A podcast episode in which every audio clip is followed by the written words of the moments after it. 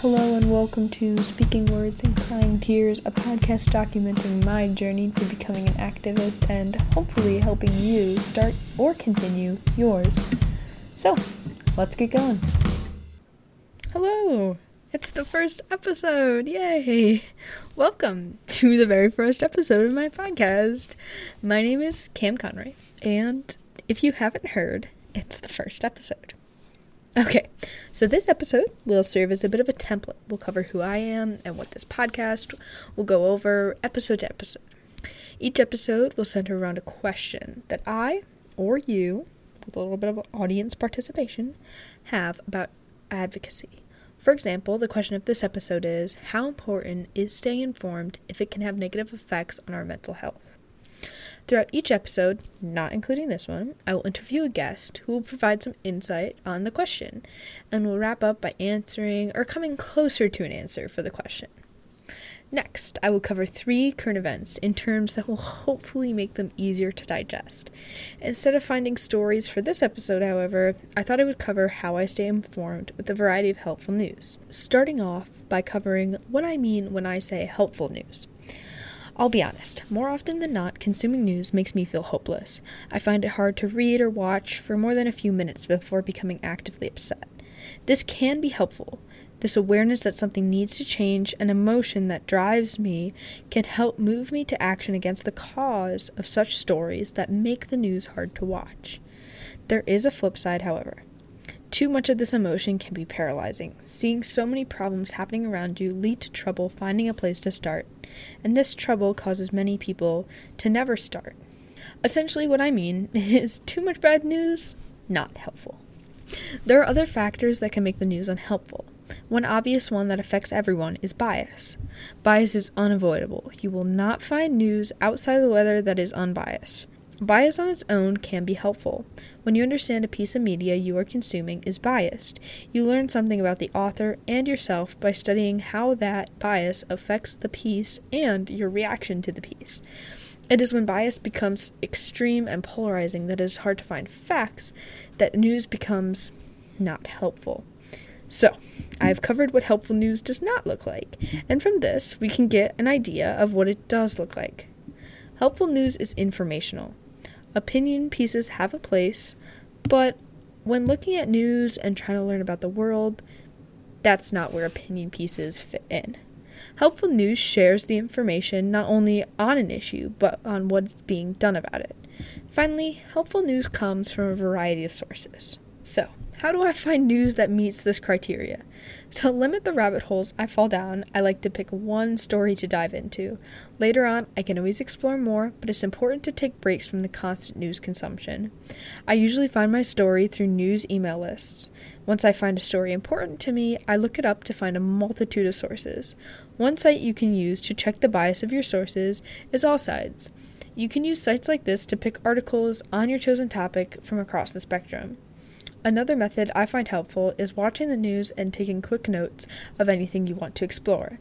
That way, you'll have a place to jump off when getting started into current events. Now, how do I ensure that I form my own opinions on the news? I am very easily persuaded, so it can be hard to discern if I have an opinion or if I'm just reflecting a reporter's opinion. To check myself, I like to ask a few questions. What is the writer or reporter's bias? If the story is put in different context, would I feel the same way? Something I like to think about is the trolley problem. When it switches from five people dying to five friends dying, how does that affect my opinion and why? Why do I feel how I feel about the story or news I'm consuming?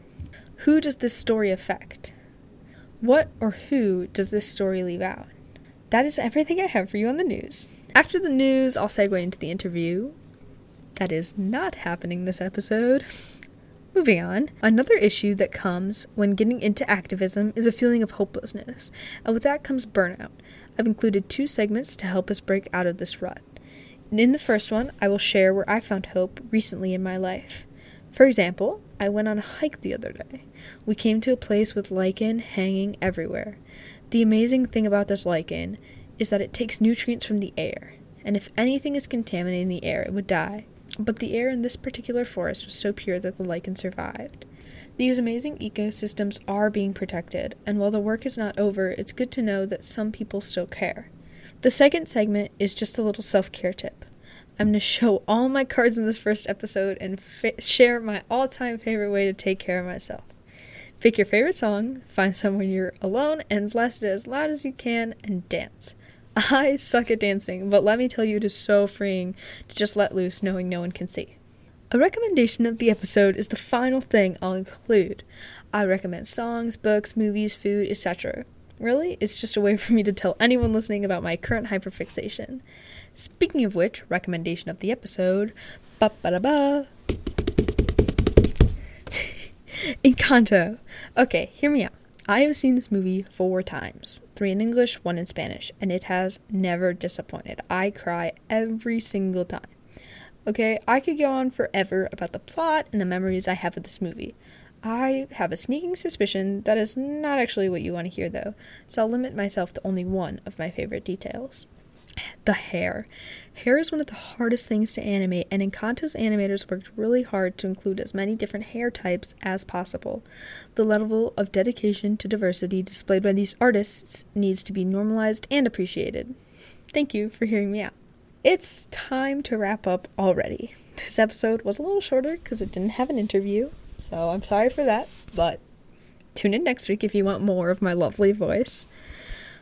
So, let's revisit the question of the episode. Remember that little thing? How important is staying informed if it can have negative effects on our mental health?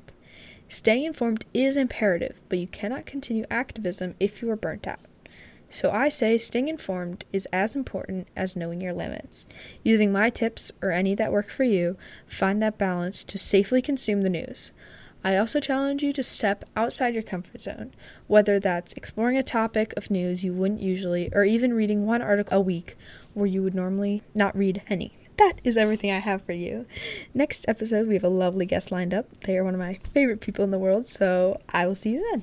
Thanks so much for listening to Speaking Words and Crying Tears, written and produced by me, Cameron Conroy.